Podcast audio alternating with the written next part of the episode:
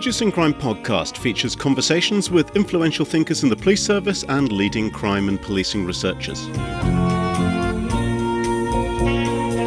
Walter Katz is Vice President of Criminal Justice for Arnold Ventures. In a wide ranging chat, we talk about civilian oversight models, crisis response, the responsibilities of civilian policymakers, controversial police shootings, and accountability around police use of force.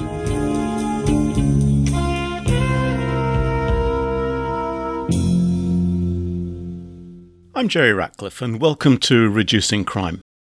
Walter Katz is the Vice President of Criminal Justice for Arnold Ventures, a major philanthropic organization focused on improving American society in four areas public finance, education, health, and criminal justice.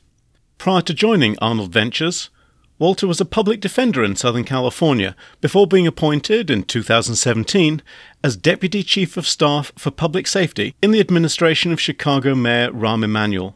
With his extensive background and interests in policing, crisis response, police accountability, and oversight, it's probably no surprise he's also been the independent police auditor for San Jose, California, and has served as Deputy Inspector General for the County of Los Angeles Office of Inspector General, involved with oversight of the Los Angeles County Sheriff's Department. Walter received his law degree from the McGeorge School of Law at the University of the Pacific and his undergraduate degree from the University of Nevada, Reno. In the chat you're about to listen to, we discuss the work of public defenders, civilian oversight models, the role of civilian policymakers, police use of force and controversial police shootings, and hey, we even touch on redlining. We caught up at the American Society of Criminology conference in Chicago, which, as you'll hear, is the town he was born in. It was actually great to meet in person, you know, in that 15 minute respite before the next variant of the coronavirus shut things down again. As you join us, I was just talking about a recent National Institute of Justice research grant I've been awarded to explore whether social workers are more effective at encouraging people towards treatment and shelter than police officers. Will a social worker be more effective? Because I think there are pros and cons to both of these approaches. But it also is that change of where policing or where public safety or community safety is really going. Well, it's going, but I think it's going without necessarily a lot of research behind it.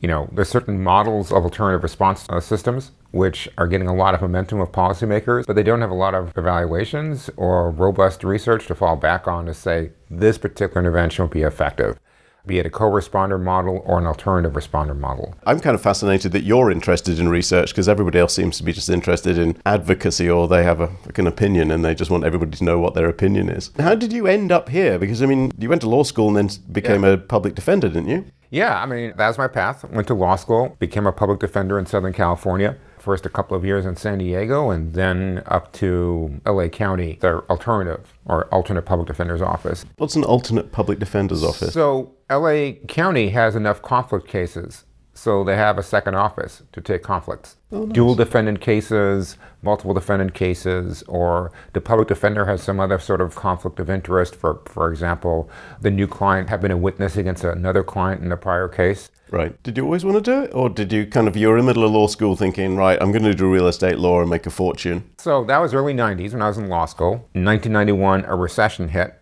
and I didn't go to Boalt or Stanford. You know, went to a second tier school and proud of them. Yeah, proud of them. That's right. And job interviews dried up with private law firms. And wow. I started putting applications in both for prosecutors' offices and for defense offices. It's the same semester I started to take criminal procedure, though. So I'm reading all these Fourth Amendment cases with all of these dissents by Justices Marshall and Brennan, and I'm siding with them all the time finally, I came to that point saying, I'm not quite sure if I'm right as a prosecutor, if I'm disagreeing with all this Fourth Amendment jurisprudence. So I just ended up as a public defender and really liking it. Well, at least you got a job, because otherwise in Southern California, isn't everybody who's unemployed a struggling actor? In LA. So it seems, right? You didn't go for a few auditions, did you? Uh, not, not me. Yeah, never made it to the entertainment industry. Uh, but you know, being a trial lawyer is sort of like being a performer. You're definitely on show. On show, and I did 75 or so jury trials, a lot of you know homicide cases. It's so much easier representing somebody when the evidence against them is really strong. What is really hard is when you have a client who you think is actually innocent, and their life depends uh, upon what you're doing. You know, that case didn't turn out well for, for my client, and he got life in prison for, for murder, and that really knocked me off my off my feet for a bit. What's it like to defend somebody when the evidence against them is really strong? You're fulfilling your obligation under the Constitution to zealously represent somebody, knowing that in doing so, you're assuring that his con- or her constitutional rights are being protected. Have you ever had cases where the evidence was really strong and you kind of knew they did it, but they got off? I've been asked that before by other folks, and of the 75 cases I did, I think I have one, which was a kidnap for robbery case, where I'm pretty sure I had a very clever client who right. got away with one. But, you know, for him, there will be another day. For somebody who is innocent and they're wrongfully convicted and they're sentenced to life in prison, there's not another day. Right.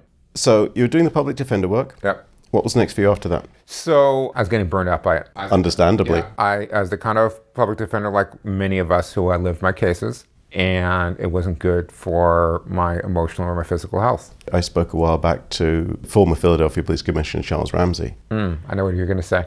He was saying this, the same thing. He was saying that the stress, the pressure of just the criminal justice system of policing he couldn't bury another police officer who'd been killed yeah. on duty. And I've he, heard I've heard Chuck say the same thing. It was like one funeral's too many. Yeah, this whole system is exhausting for everybody working in it. it, it is not only exhausting. I think that the emotional trauma which men and women who are in this line of work, especially those who are out in the street, who see the trauma firsthand, is completely underappreciated.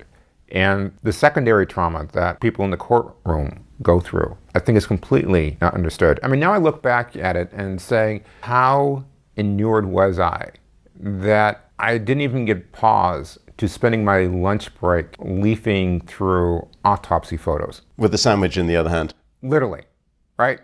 Early in my career in LA County, a lawyer is really was kind of a mentor for me. Said to me, you know, every lawyer has a fixed number of trials in them. You just don't know what that number is. Oh, but you will when you get there. Right.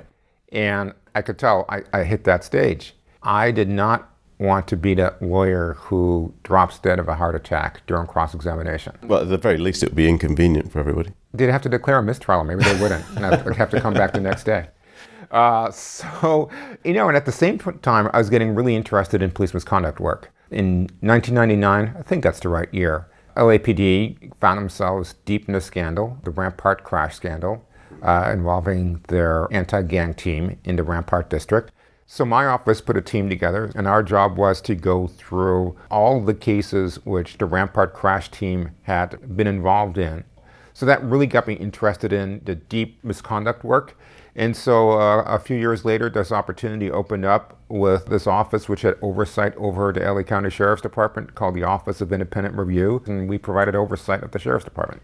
Did that model work? Because there are so many different models of oversight yeah. taking place, not just here in the United States, but around the world. Mm. Are there some models that seem to work better than others? I've been involved in a lot of the different models. So, where I was with LA County and OIR, what was unique about that office is that we had attorney client privilege with the Sheriff's Department. So you're kind of like, almost like a Venn diagram, slightly overlapping enough to be able to access their paperwork. Yes, and so the upside was we had access. The downside was is that because of attorney-client privilege, we couldn't disclose everything. Right. Eventually, they decided to dissolve that office and then created a new inspector general. I joined that inspector general's office. Now, several years later, they are still in a challenge of how do you have adequate oversight over a sheriff's department and sheriff's departments and municipal police departments are these two separate animals you know they're structured differently they're often in a state constitution they tend to be more conservative they have their own independent power i don't think enough people appreciate that under the surface there are significant differences between municipal police departments in the cities and sheriff's offices they are like a completely different animal and you see that firsthand in LA County, where I was in the criminal courts building, where famously O.J. Simpson got, got tried. Most innocent man in America. And not convicted. Tried to not convict it. And so those cases were LAPD cases. And so that's really where I cut my teeth. And then for a couple of years, I was assigned to a courthouse up in the Antelope Valley, doing defense work up here in this LA exurb, much more conservative, where the main agency was the LA County Sheriff's Department, and I saw a completely different style of policing. Mm. Yeah, 18,000 departments, about half of them have 10 or fewer Tiny. Yep. agents, 10 or fewer officers. If you want to bring about reform and change to policing, scaling that, replicating that is extraordinarily difficult. How do we improve police accountability? How do we think about structural barriers to accountability and transparency? When we started thinking about that last year, after George Floyd, we said 18,000 departments, but there's 50 state legislators. Fill in after your LA work. So, 2015, I was appointed by the San Jose City Council to be their independent police auditor. There is yet another oversight model, right? The auditor model. Then, at some point that year, the City Council of uh, Chicago reached out to me because they were in the middle of their crisis with Laquan McDonald, and they were trying to figure out what should our civilian oversight look like. It's not insignificant for a city like Chicago. No. The interesting thing with Chicago is that they've tried civilian oversight now for many decades. Right. The Chicago Police Board came about in like in 1961. Yeah. Every single time there was a major scandal or controversy, the tendency was we need to either do it differently or add more oversight. Chicago and Seattle are two cities with more oversight agencies than any others. I mean, Seattle has the OPA, the Inspector General, and a Community Commission. Uh, Chicago has the Inspector General, it has the Civilian Office of Police Accountability, and there's a police board which adjudicates cases, and now the City Council has just created a civilian commission. I mean, it sounds disorganized and chaotic. If each entity has a different piece, though, it theoretically could work. If you, for example, in Chicago have COPA or OPA in Seattle, and they investigate the complaints, and then you have a police board, which is the final adjudicator for serious complaint cases, and you have an inspector general who takes on more of the systemic challenges and identifies systemic issues, you've now covered both the micro and the macro issues, which probably one agency cannot do as well by itself because they're very different types of skills and goals that, that you're looking at. Just listening to all of this, and then I think about the lack of oversight just about every other branch of the criminal justice system. There's pretty much no oversight for prosecutors, no. there's, there's no oversight for judges all the focus is on frontline policing and then the rest of the system just gets seems to get a pass. Yeah, you have things like judicial councils. I guess you have the Court of Appeals, etc. But because policing is so visible, it is the most frequent interaction for many people between the state and themselves. Completely. They could be driving past people who work in other parts of government, but they wouldn't recognize it. It's not like we paint their cars a different color and put lights on them. Correct. And so it's an ongoing challenge human nature tends to be driven by anecdote and narrative rather than, for example, statistics.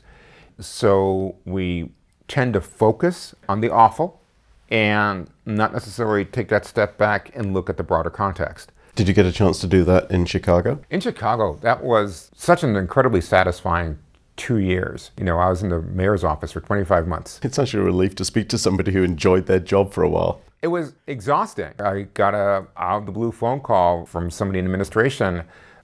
We're a few weeks away from the Department of Justice's pattern and practice investigation report going public. We're pretty sure they're going to be asking for a consent decree. Would you be interested in joining the mayor's team to lead the public safety effort, including the work on the consent decree and police reform? I mean, you grew up on the West Coast born in Chicago, grew up basically in the West Coast. On the West Coast. So, did it feel like coming home or did it feel like coming to an alien land? It felt like coming to something completely new. Chicago is so different than California. For somebody who is quote unquote a police reformer, I saw it as an extraordinary opportunity. Do you see yourself as a police reformer? I do. I think a lot of us do, but we just see different paces and areas of focus in terms of that reform. But I think I think there's always a need to keep improving and moving forward. Exactly. And I think some people can have differences as to how deep and systemic they think the problem may be. I label myself to be a pragmatic idealist, where I have these ideals, but I'm, I'm relatively pragmatic in how we get there.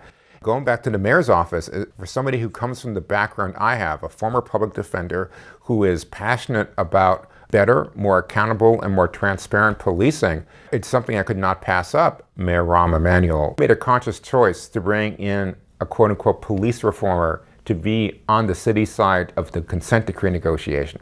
I felt, wow, that is such an awesome responsibility, including responsibility to uh, people in the city of Chicago who are in the communities that are most impacted by violence and most impacted by the phenomenon of over policing and under policing. Yeah, so over policing and under policing is a really interesting one. You see yourself as a pragmatic reformer. I think naive reformers want to ignore that, but I see some of these Gallup polls that say something like 80% of African Americans across the United States want the same or more policing. And they have a right to deserve better policing, for sure. Right. But they don't want no policing. And more localized polling bears that out. You know, shortly after the protests in Minneapolis and as the defund policing slogan was catching momentum, there was polling, I think the New York Times published it, of residents of North Minneapolis, which showed a really nuanced view of a desire to be safe, feel safe, a recognition that policing helps with safety, but also really strong feelings that the policing they were getting was not meeting their needs. Yeah. There's a really interesting paper by Daniel Webster and Shani Buggs looking at gun crime enforcement in Baltimore, surveying of residents in the most impacted communities. You see the exact same phenomenon there. They mentioned three things. One, they wanted to feel safe. Secondly, they thought the police were targeting the wrong people. And thirdly, not actually identifying and catching the people responsible for the violence. And there, in a nutshell, is that over policing and under policing. Right. When we think about what is it that we want as a culture the police to be doing and not doing, we need to have a strong body of evidence to understand what is it that police are doing well right now, what is it that we want them to be doing, what is it that we don't want them to be doing. I'm not sure if that came out right. As long as you go for a triple negative, we'll be fine, right? Yeah, exactly. but let's, for example, look at violent crime. Clearance rates hover, depending on the jurisdiction, somewhere between 40 and 50 percent. What I don't see, and I'm putting a lot more focus and a lot more onus on civilian policymakers, is when civilian policymakers are approving public safety budgets, and by the way, when police chiefs are putting forward public safety budgets, are we properly right sizing how we're assigning our, our workforce? We should really be asking if a city has hundreds of homicides per year and shootings, perhaps we should have more investigators assigned to the detective bureau. The gulf between homicide investigations in big cities in the United States and when I've seen them in other countries there's a team of 20 or 30 detectives working on a homicide for weeks and weeks and weeks before they start downsizing the team. And in Philly, there's a team of a few folk turn up in Baltimore, a few folk turn up, and then pretty much within 48 hours, it's t- it's two officers. Yep. And those two officers are carrying a dozen cases. I think that improving of clearance rates of violent crime is probably one of the keystones to improve policing and legitimacy and this question of how might we create a better investigator? Yes. What does that look like?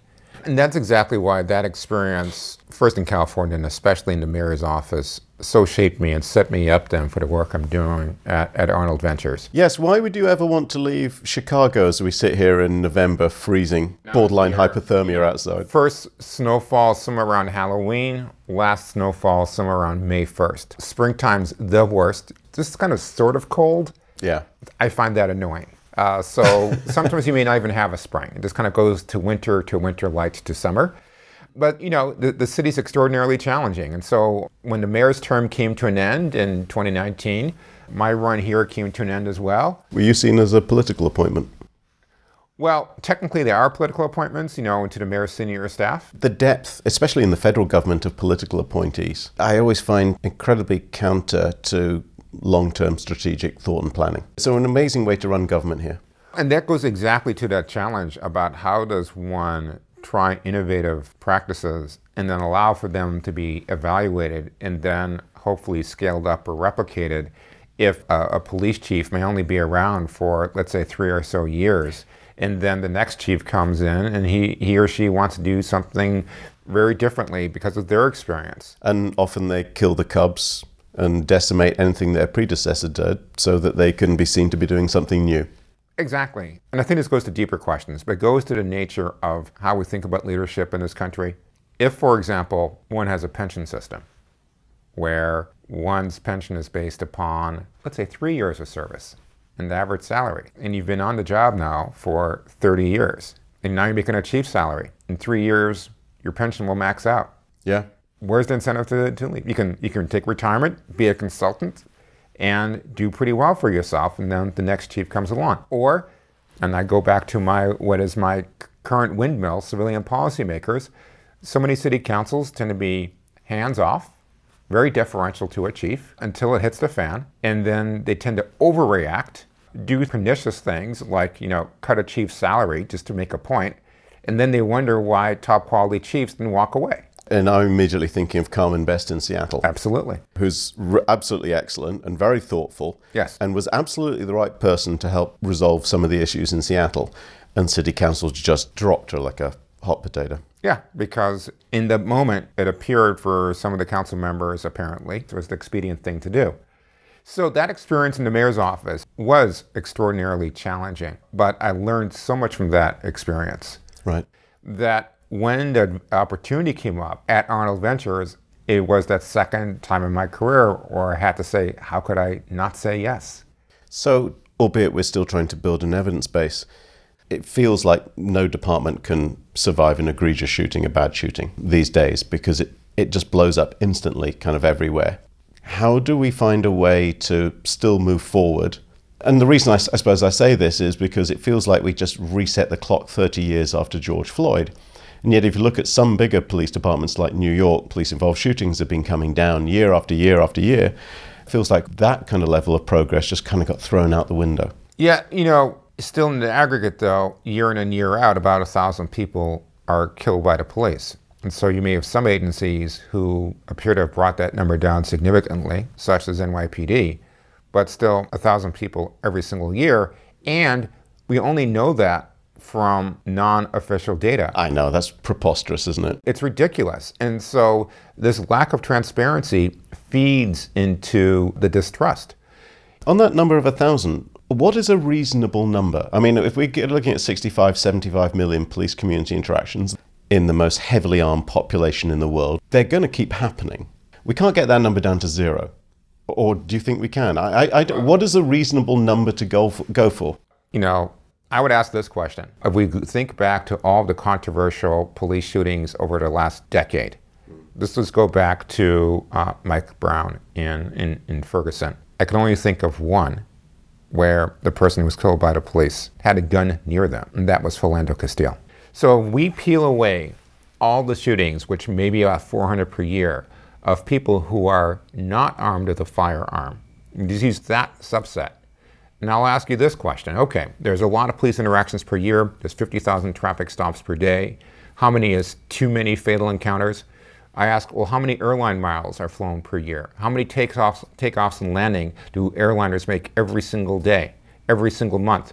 How many airplane crashes by airliners would be too many? Right now we have about zero. So the, the goal is to get down to zero? The goal is to decrease shootings of people for whom deadly force is not justified right. as close to zero as possible. Yeah, that sounds perfectly reasonable to me. I often these management people say that objectives should be smart objectives, you know, specific, measurable, achievable, realistic, time bound, and that kind of thing.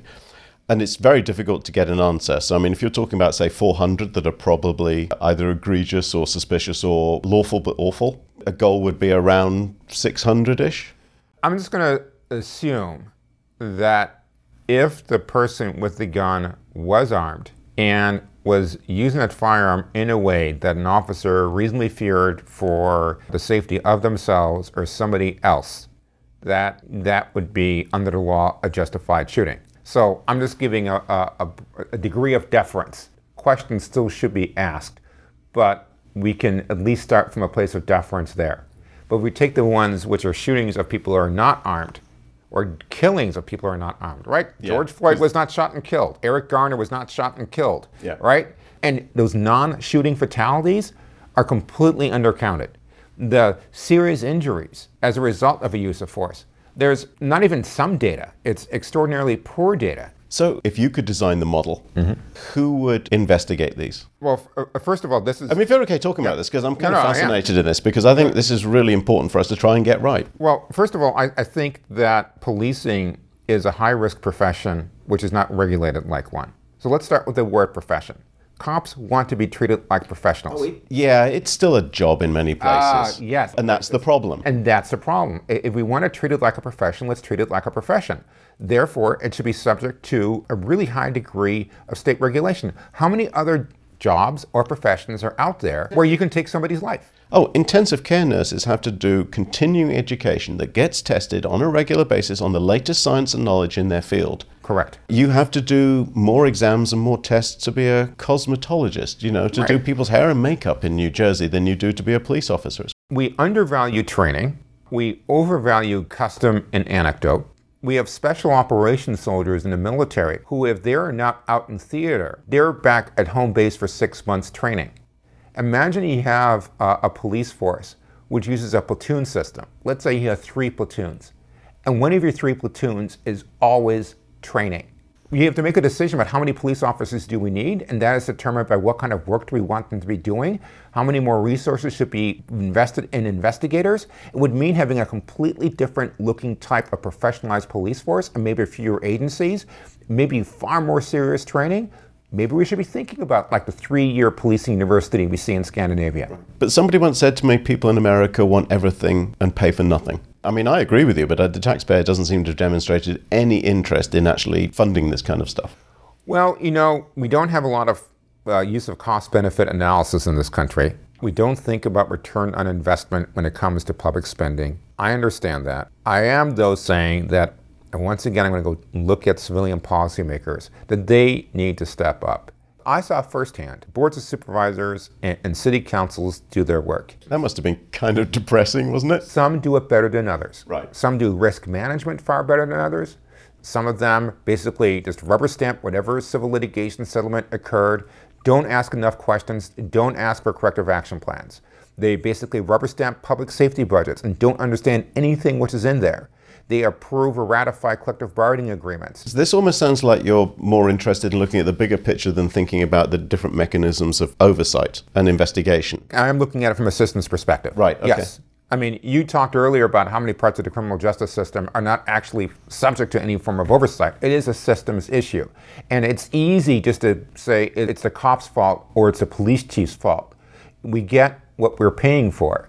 And if we have civilian policymakers, if we have mayors and city councils who are not asking the right questions, but don't, don't, even know what the right questions are to ask, how should we then be disappointed at the end that we're not getting the policing that we want? Civilian policymakers have to step up and do a better job. When cities start spending those kinds of monies, are, are they better off with external investigation of, say, police involved shootings or internal? How do we do this well? I've read enough transcripts and heard recordings of internal investigations of shootings, which leaves me very doubtful that that is the right approach to take. Okay, so it's going to have to be external. Now, how do we give them enough teeth to be able to rid policing of bad cops? I think that's a challenge with oversight, and that's a challenge with police reform, is what are the outcomes that we're trying to seek? If the outcomes are a procedural one, that we want to have more trustworthy investigations that are more transparent, which have a more rigorous process, that is different than saying we want more cops to get prosecuted. Those are two different end results. And I'm more interested in that first result because the first result will then hopefully get us to the right answer in any particular given shooting. Some are good, some are awful. But we need to have the right processes in place so we feel like we have a reliable system. But when we take something to be more public and more transparent, it ends up being more political most of the time because this is American. We make politics out of everything and that can be often by trial by public media and uh, in a very public situation. And it seems when we have that kind of a situation, there doesn't seem much space in policing for genuine, honest mistakes anymore. I think that if we look here in the United States at some of the independent models which are being developed, I do not think we've seen that phenomenon.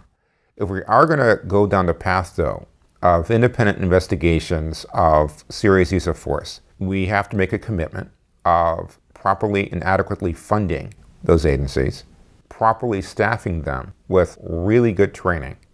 I mean, if I were, for example, to be given a blank piece of paper and say, go out and create an independent uh, investigation office, I'm probably not going to be hiring former officers from that agency, probably not hiring former officers from elsewhere unless of a really rigorous hiring system but it would be looking at, for example, NCIS and the other military agencies who've been doing criminal investigations, but in a different setting, to bring those skill sets into this setting. You just need to have good investigators. And I worry about when we have independent investigation systems, that investigators that we have are not experienced enough and not trained well enough to do the job well. So we have to really think carefully about that. So good funding, independence, smart hiring. There are not many parts of public policy where you have to make you know split second kind of decisions. And people are going to make mistakes. And i think they're going to make genuine mistakes. And then they, are going to be assholes and then yes. going to people make genuine mistakes. There, there absolutely will be people who make mistakes. And we as a society have to determine what is the, the consequence for making such a mistake. If a nurse administers the wrong medication and the person has an adverse reaction and they die as a result what are the consequences for that if an officer mistakenly identifies a cell phone as a gun and shoots and kills that person holding the cell phone, and it was a genuine mistake, we have to figure out what should the consequence be for that. Again, I'm living in a hypothetical mature society which can do some rigorous decision making. If only. If only. Where is this magical land so, of which you speak, Walter? The magical land in Walter Katz's head.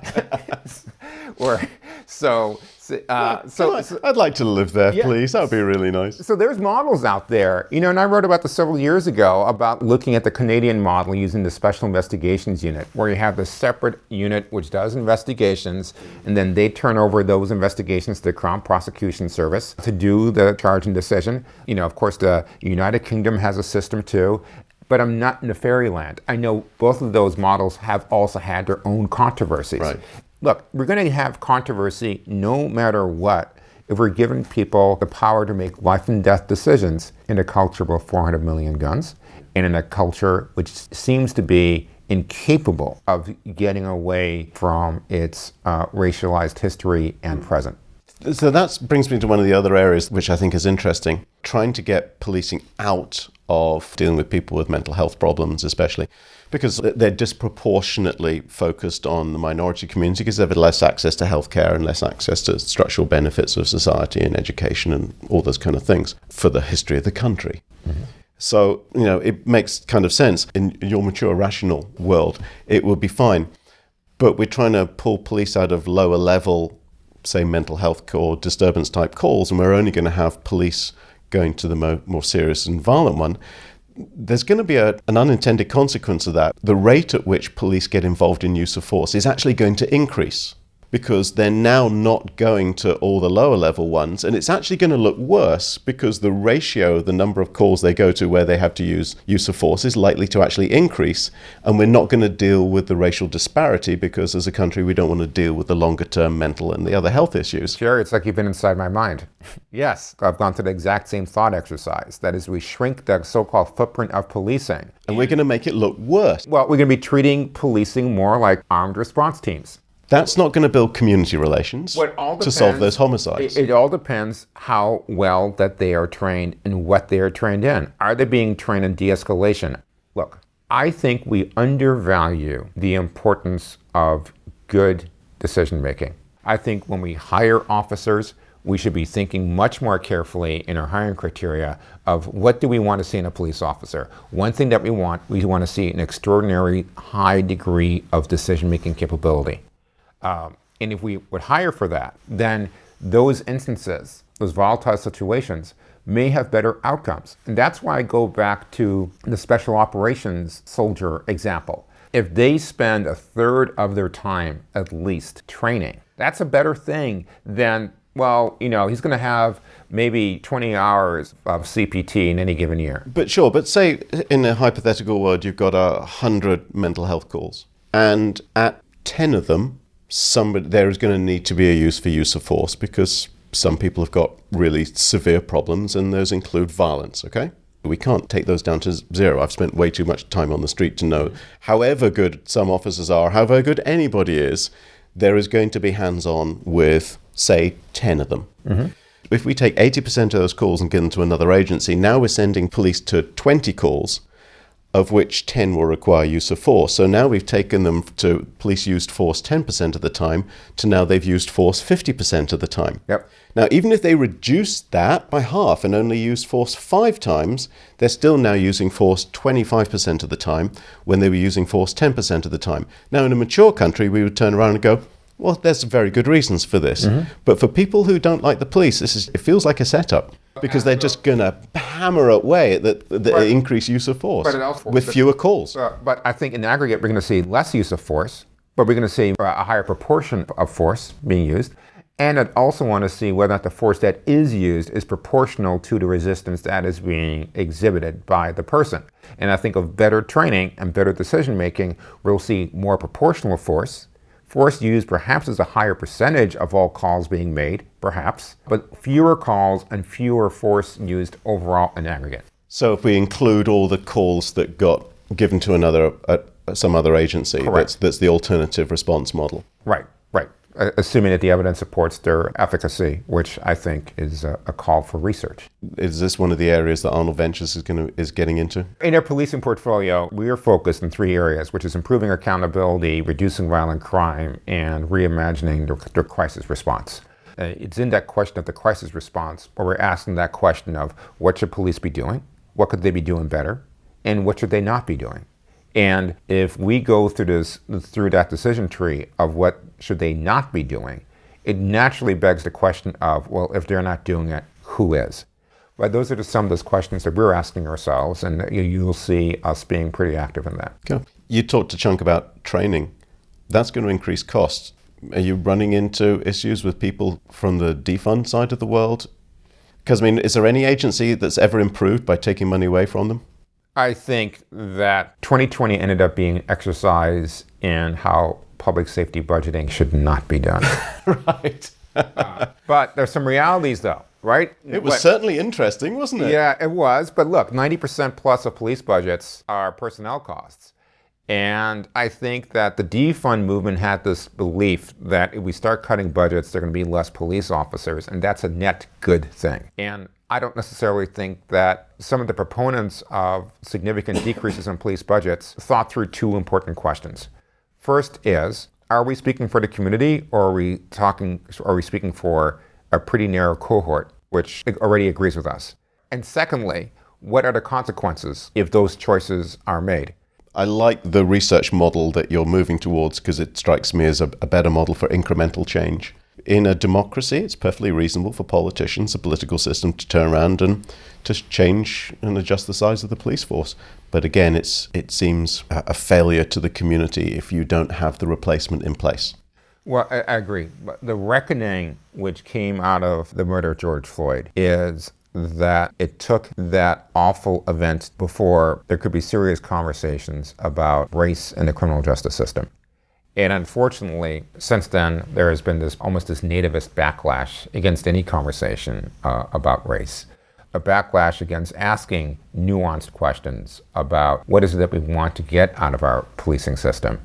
So that's turned into either you're for defund the police and all cops are bastards, or you're back to blue, and there is nothing in between. Policing is often described as a business of first response, but it's often really the business of last resort. And it doesn't feel like we're having a real conversation about, especially for minority communities, communities of color, have been failed by all the other systems the healthcare system, the mental health support system, the education system, the socio political system. Yeah. And we- we're not addressing any of that. We're not putting the fixes in place so that we will still be having this conversation in 20 years' time. And, uh, you know, Yale law professor Monica Bell writes about this that, you know, with policing being the most frequent contact between members of marginalized communities and the state, and they're already so detached from being treated well by government overall, that that just creates this further tension which feeds upon itself. So police community reactions are, in the bigger picture, more strategic, but could almost be seen. The, the troubles with them are a symptom of a much bigger issue. They're not. They can be the cause in themselves, but Yes. they're not the, just the cause in themselves. They are a symptom of just a bigger failing of government to support these communities for decades. Well, let's go all the way back to like the, the 1920s, the role of redlining. Oh, in Philadelphia, it was brutal. Absol- And it's still to this day, the maps reflect the redlining that took place in Philadelphia in the 1940s. They reflected in Philadelphia, they reflected in Minneapolis, they reflected in Los Angeles. And so now you have redline communities together. Let's take Chicago, for example, where black residents were concentrated into the south and the west sides. Then you had industry leave, And people who become more middle class, they left for the suburbs. Folks are left behind who had fewer resources, far fewer economic assets, and the well paying jobs had left. And then let's build these public housing towers, which further institutionalized their existence. Why would they not be cynical? Well, on this really cheery note of how well things are going, I suppose we better get back to the conference. But uh, Walter, I really appreciate you spending some time with me. Yeah, this is, uh, I haven't done a live in person interview in more than two years, and I forgot how much fun they could be. I thought you were about to say how painful it was going to be. Uh, I, I've, I've been through worse. Thanks so much. Okay, thank you. That was episode 43 of Reducing Crime, recorded at the American Society of Criminology Conference in Chicago in November 2021. New episodes are announced on Twitter at underscore reducing crime. Instructors can also DM me for a spreadsheet of multiple choice questions for every episode. And as always, you can find a transcript of any episode at reducingcrime.com slash podcast. Be safe, and best of luck.